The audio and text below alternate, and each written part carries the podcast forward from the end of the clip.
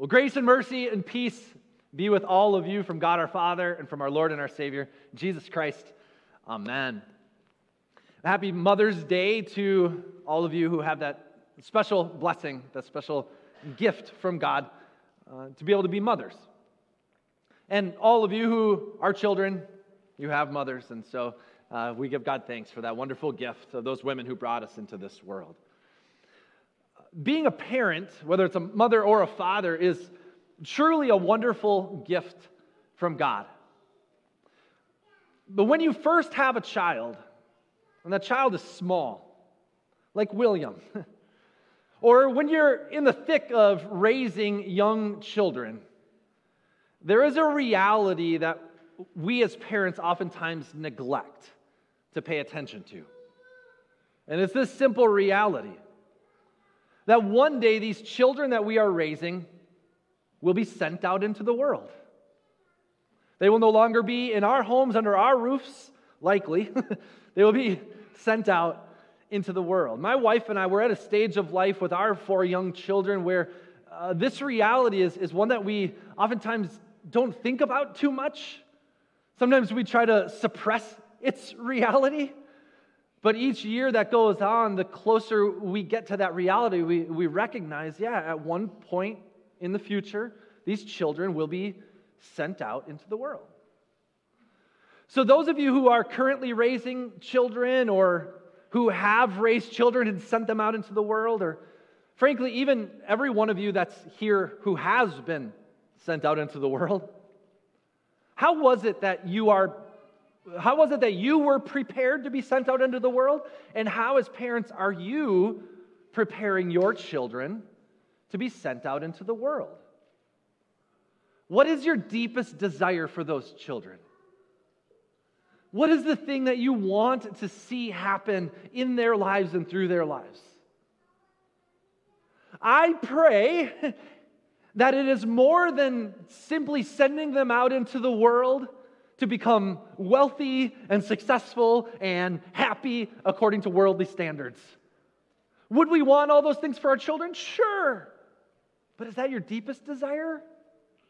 I hope that there's more to it than that. I pray that your deepest desire and the way that you raise your children would be such that you would send them out into this world with the name of Jesus on them and in them and through them. That in everything they would know of the love of Jesus. That in everything they would cling to the life and the forgiveness they have in Jesus. And that through them, the name of Jesus would be carried to people and places that have never heard the name of Jesus before. I hope that that's your desire for your children. This morning, just a few minutes ago, here at Saints Peter and Paul, we had the privilege of witnessing the baptism of William Jude Bender, Pastor Kevin and Molly's son. And here in this baptism, God did something very special in William's life. He placed his name upon him. Just as Jesus commanded in saying, baptize in my name, in the Father, and in the name of the Son, and in the name of the Holy Spirit, that name was placed upon William. In this baptism, he was welcomed into this new family of God, into this family of God where the name of Jesus Christ is our name. Yes, we all have our family names, but now we have this family name of Jesus. And so in baptism, that name is given to William. In baptism, that name is given to you for your sake, that you would know of his love, that you would know of his forgiveness, that you would know of your place in the family, but also for the sake of the world, that you would carry his name into this world wherever you go. In the story today, as we've been reading through the Bible chronologically for the last 29 weeks, we're in chapter 29 today. And chapter 29 of the story is essentially almost all of the New Testament. If you read it at home, it's the longest chapter, I think, in the story, and it covers primarily the work of the Apostle Paul and the other apostles as they went about doing their missionary work in the Mediterranean region, starting churches all over the place. The Apostle Paul was the world's greatest missionary, starting these churches all throughout modern-day Turkey and Greece and Italy. But before he did any of that, Paul had a really different kind of life. I want to take you back to the beginning of Paul's story as we know it. Paul formerly had a different name, and his name was Saul. When he was Saul, he was a devout Pharisee, a Jewish man. And he was doing everything that he could to extinguish and eliminate the name of Jesus Christ. He did not want the name of Jesus Christ to be spoken. He did not want the name of Jesus Christ to be heard. He did not want the name of Jesus Christ to be worshipped. He wanted to silence, eliminate, eradicate, erase the name of Jesus from world history. And so he went house to house, dragging Christians out of their homes, sentencing them to executions. Actually, the very first Christian martyr, one who died for his faith that we have recorded in the Bible, was a man named Stephen. It's in the book of Acts, chapter 7, where Stephen was testifying to Jesus Christ, and people picked up rocks and they threw them at Stephen until he was dead. And the Bible says that a man named Saul was there giving approval to this execution. That is this man who was an executioner of Christian people that God called out to, and God changed his life. You can read about the conversion of Saul in Acts chapter 9. There's a lot to it, but essentially what happened was this. The resurrected Jesus miraculously showed up to Saul, and he struck him blind, and he told him that he has a new mission from God. Not a mission to eradicate the church, but a mission to build the church. Not a mission to eliminate the name of Jesus, but a mission to share and carry the name of Jesus all throughout the world. And while Saul was struck blind, God reached out to another man, another Christian by the name of Ananias. And God said to Ananias, "Ananias, I want you to go to Saul, and I want you to tell him that he's got a new mission." And Ananias, he's a Christian guy, and he's like, "This guy is dragging my friends off and killing them. You want me to go to him? No way." He was freaking out. But God said to Ananias, "No, you got to go." And he sent them with this word, and Ananias went. But God said to Ananias this. He said, "Go, for he is a chosen instrument of mine to carry my name before the Gentiles and before kings and the children of Israel. For I will show him how much he must suffer for the sake of my name." There are two key things here. Go and tell this man that he is going to be the one to carry my name. Carry my name to all of these people. Carry my name before kings, before Gentiles, before Israel, before the world. He's going to carry my name. Go tell him that. But also tell him that he's probably going to suffer a lot for the sake of my name as well. It's not going to be easy. He's going to carry my name, and he will suffer for my name. If you read chapter 29, or if you've read the New Testament at all, you know that both of these things were true in Paul's life. Everywhere he went, every new city, every new place, he carried the name of Jesus. He was not bashful. He spoke the name of Jesus. And in doing so, he saw lives transformed. He saw people changed. He saw communities come to life in the name of Jesus because he carried the name of Jesus. But Paul also suffered greatly on behalf of the name of Jesus, because as he went from city to city, there were people that were just like him in his former life. And as he tried to proclaim the name of Jesus, they did everything they could to get him to stop. So they imprisoned Paul multiple times. They beat him within inches of his life. They imprisoned him. They beat him. He was starved. He was poor. Paul had both of these realities going on. In carrying the name of Jesus, he saw life and salvation, but in carrying the name of Jesus, he also suffered along with Jesus. Paul had been on mission to exterminate the Christian church, to eliminate the name of Jesus. But once Jesus appeared to him and changed his life, his mission changed. And his mission now was to carry the name of Jesus and build the church. He was trying to eliminate the name of Jesus and destroy the church. Now he is to carry the name of Jesus and build the church. And all of these events in Paul's life, it's all recorded for us in the Bible. Now, some of you know this about the Bible, but some of you don't. I just want to briefly explain something to you. In the New Testament, so the second half of the Bible, everything that happened after Jesus, here's how the New Testament is organized. The first four books of the New Testament, Matthew, Mark, Luke, and John, tell of the life of Jesus, his death and resurrection. The next book in the New Testament, then, is the book of Acts. Now, Acts, the full name of it is called Acts of the Apostles.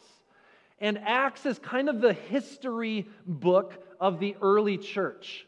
So it details names and people and places and stories and events, all of these things that were happening as the Christian church was starting. That's the book of Acts. The rest of the New Testament, then, are letters, or sometimes called epistles. Not apostles, but epistles, which means letter. So these are letters that Paul and others wrote to people, to churches that they started. And they wrote these letters as a matter of correspondence, but also to respond to theological issues, to questions, to challenges they were facing. So Paul would go around to different cities, and you can read about all that in Acts. And then he would write letters to them after they left to deal with their issues. One of these churches that he started was a church in the city of Philippi. And therefore, the letter that he wrote to them is the letter of Philippians. The church at Philippi was near and dear to Paul's heart. They loved him, and they cared for him, and they supported him greatly. They raised funds on behalf of his missionary journey so the name of Jesus could continue to spread and abound. And in this letter to the Philippians, we get the idea that the Philippian church must have reached out to Paul because they were concerned about him, because of all the hardships and suffering he was facing. So Paul responds to them, and he says these words, Philippians 4, starting at verse 10. He says, "I rejoiced in the Lord greatly, that now at length you have revived your concern for me.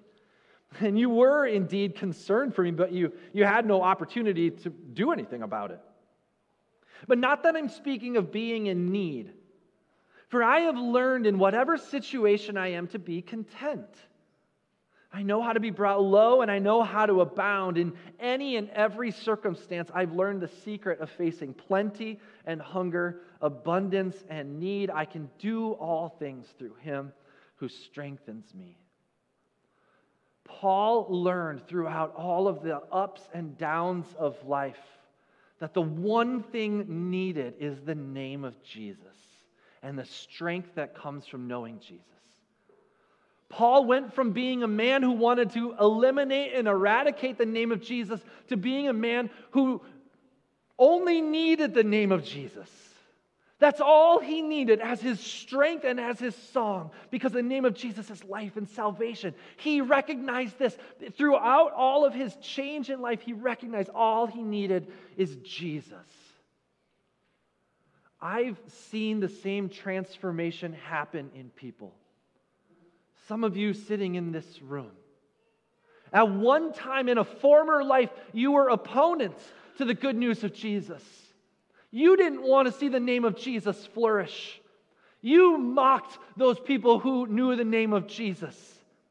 And yet, through God's call upon your life, by the power of the Holy Spirit, in the name of Jesus alone, your life was changed and transformed, and now you know that the name of Jesus is all you need. Because in the name of Jesus is life and salvation. I pray that that is true for all of you, that every one of you, whatever your situation was, whatever your situation is, that you cling to the name of Jesus, who is your strength, that you can do all things in His name who gives you strength. The name of Jesus. It is this name of Jesus that we have been commissioned to carry into this world. It wasn't just Paul who was given that mission to carry the name of Jesus, but to all of us, we have been given that mission. Our God has always been a missionary God. From the very beginning, even in the Old Testament, God was a missionary God. That means that He had a plan to save the world. And the way that He planned on saving the world was by sending His people and blessing His name through the sending of people. We read it in the Old Testament today from Genesis 12. God said to Abram, Abram, go, move. I'm sending you on my mission that I will bless you to be a blessing, and through you all nations of the world will be blessed. God is a sending God, go. And God is a missionary God, go, because I want to save people through my sending of you.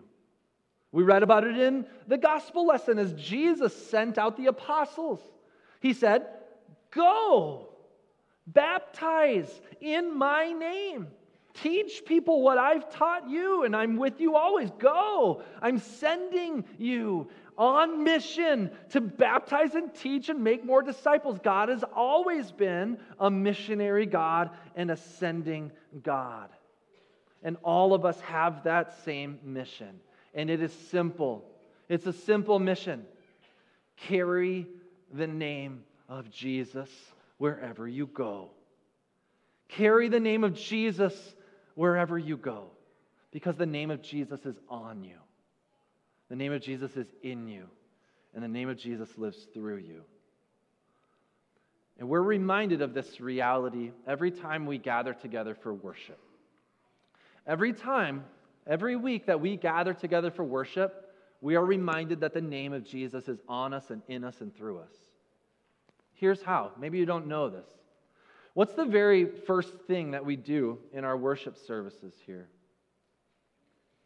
It's called the invocation, right? You probably just zone it out after a while, or some of you show up a little bit too late and you never hear it, but that's a side point. All right.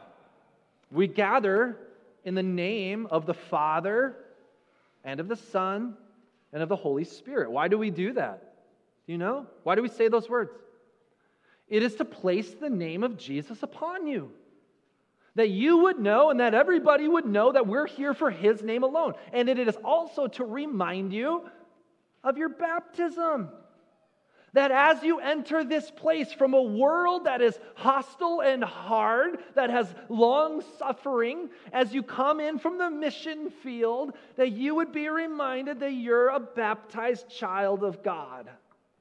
That when all else fails, the name of Jesus is on you, and you are loved through your baptism. And at the end of this service, before you go, what do we speak? You know? We speak words that we call the benediction, or the blessing. And these words were given a long time ago in the Old Testament. God said to Moses, Moses, I want you to tell your brother Aaron to speak these words over the people. Here's what he said. The Lord spoke to Moses, saying, speak to Aaron and his sons, saying, thus you shall bless the people of Israel. You shall say to them, the Lord bless you and keep you. The Lord make His face to shine upon you and be gracious to you. The Lord lift up His countenance upon you and give you peace. So shall they put my name upon the people of Israel, and I will bless them. That last part we don't usually say on Sundays. You just hear and give you peace. But the purpose for speaking these words is that the name of God would be upon the people. So we begin our worship having the name of Jesus spoken into your heart and mind, and then we send you out into this world having the name of Jesus upon you so that you go out with His name in you and on you and through you. Just as your mom raised you up in order to send you out into this world, Jesus is raising you up as his people to send you out into this world with his name, carrying his name. Carry the name of Jesus. Imagine like you've got one of those sandwich boards on you at all times. Big piece of cardboard in the front and the back, tied together with a string on your shoulders. On the front, it says Jesus, and on the back, it says Jesus, and you carry the name of Jesus wherever you go, so that in you and through you, people would know the name of Jesus. Carry the name of Jesus. Very practically, where does this start? Some of you would ask. How do I do that? Where do I start? Start with one. Carry the name of Jesus to one person. Carry the name of Jesus to one person. Who is one person in your life that would need the name of Jesus spoken to them this day? Who needs the name of Jesus?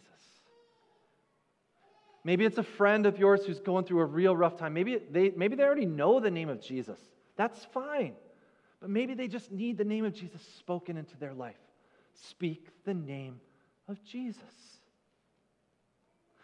Maybe it's somebody who's asking difficult questions about life and is not a believer in Jesus, but they're having all these deep wonderings and ponderings. Speak the name of Jesus. Carry the name of Jesus. Too many of us are too bashful with our lips. We're not willing to speak the name of Jesus because it's not ever on our lips. Pastor Kevin, you had the kids practice saying the name of Jesus. Well, guess what? You all get to do it. Say after me, Jesus. Say, Jesus is my life. Jesus is my salvation. You can say it. Too often the name of Jesus gets stuck behind our teeth and we bite our lips. Just speak the name of Jesus. Carry the name of Jesus to one, just to one person. To one person. Who is it? Pray about it. Let that person be on your mind and carry the name of Jesus into their lives. Carry the name of Jesus. Carry the name of Jesus. Amen.